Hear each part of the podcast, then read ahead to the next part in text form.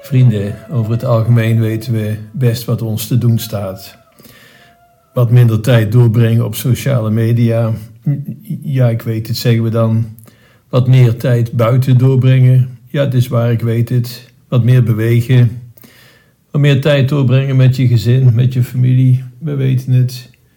Wat is meer in de Bijbel lezen? Oké, ik weet het. Het probleem is niet dat we niet weten wat te doen, maar dat we het niet doen. Dat is de evangelie van vorige week. Hè? Iemand stelt een vraag, meester, hoe kan ik het eeuwig leven verwerven? En Jezus antwoordt simpelweg met de vraag, wat denk je zelf? En hij geeft het goede antwoord, hou van God, met al je krachten, met heel je ziel en zaligheid. En heb zorg voor de medemens. Bemin je naaste. Goed, er kwam nog een vervolg op. Jezus zei allereerst, hè, doe dat en je zult leven. Het ging nog verder, wie is mijn naaste? Nou, dat was ook al een no-brainer.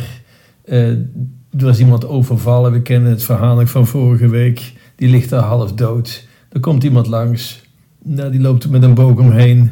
Nummer twee, hetzelfde, vindt het allemaal wel erg, maar heeft redenen om, om door te lopen. En nummer drie, die helpt simpelweg. En dan de vraag, wie heeft zich een naaste getoond? Ja, dat is natuurlijk een simpele vraag, diegene die geholpen heeft. Maar dan vandaag in het evangelie. Martha en Maria, Jezus is bij hen op bezoek. Ehm, gastvrijheid, zeker in Jezus' tijd, stond hoog aangeschreven. We merken dat in de eerste lezing. Hè? Die drie mensen die bij Abraham op bezoek komen. En de gastvrijheid is enorm, die eh, Abraham hen betoont. En bij Martha en Maria is dat ook. Dat wil zeggen, bij Martha. Die doet alles om het bezoek maar aangenaam te maken. Die is aan het sjouwen, aan het doen en ik weet niet wat. Maar haar zus Maria doet ogenschijnlijk niets. Die luistert gewoon naar Jezus. En dat was het dan. En dan die vraag aan Jezus: Meester, stoort het u niet dat Martha, dat Maria niks doet? Nou, het stoort haar zelf kennelijk. En Jezus antwoordt dan: Martha, Martha, wat maak je je zorgen over veel dingen? Slechts één ding is belangrijk. En Maria heeft het beste deel gekozen. Slechts één ding is belangrijk. En, en wat Martha doet. Mensen vinden dit evangelie een beetje onaangenaam. Wij zijn toch een beetje een activistisch volkje. De handen uit de mouwen, geen woorden maar daden, maar dat soort dingen net zoals vorige week, doe dit en doe dat en dan komt het goed. En vandaag doet Martha van alles en is het kennelijk niet goed. Hoe zit het? We moeten niet die twee dingen tegen elkaar uitspelen. Het luisteren naar de Heer, jazeker. Dat is van belang. Maar ook, we moeten werk maken van het geloof. Dat is net zo belangrijk. We hebben hier het contemplatieve en het actieve. Is, is het een belangrijker dan de ander? Nee, maar de volgorde die is wel van belang.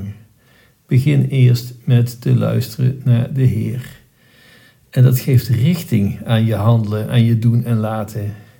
Denk aan de ouders, de congregaties die echt veel merk maken voor de zorg voor de armen, voor de minstbedeelden enzovoorts. Denk aan de moeder Theresa's van deze wereld of denk uh, aan, aan, Pirke Donders, hoe hij zich ongelooflijk heeft ingezegd. Uh, noem ze allemaal maar op. Vergeet niet, dat waren allemaal mensen van gebed. Die begonnen met gebed, met eucharistie, met aanbidding. En van daaruit gingen ze aan de gang. Het is ora et labora. En wel in die volgorde. De kerk is geen goede doelenorganisatie. De kerk is geen NGO. Ik ben blij dat die er zijn en die doen goed werk, maar de kerk zit anders in elkaar. Vergeet niet dat de bekende heilige, de moeder Theresa's van deze wereld, die zouden niet hebben gedaan wat ze gedaan hebben zonder hun geloof in Jezus Christus. En er is geen enkele vrijwilligersorganisatie of NGO die aan het werk zou zijn gegaan zoals Moeder Teresa. Gewoon denkend van ja, maar dat moet een fatsoenlijke organisatie aan ten grondslag liggen en een financieel plaatje enzovoorts. En normaal is het ook zo, maar in de kerk werkt het niet zo. Ze beginnen met vertrouwen op de goede God. Die geeft richting aan hun handelen. Vervolgens gaan ze aan de slag, ook vertrouwend op de voorzienigheid. En kijk wat een zegen daarop rust. Broeders en zusters, beste mensen, ik hou het kort vandaag. Eh, geen woorden van daden, dat, dat is een mooie leus. Daden komt het op aan.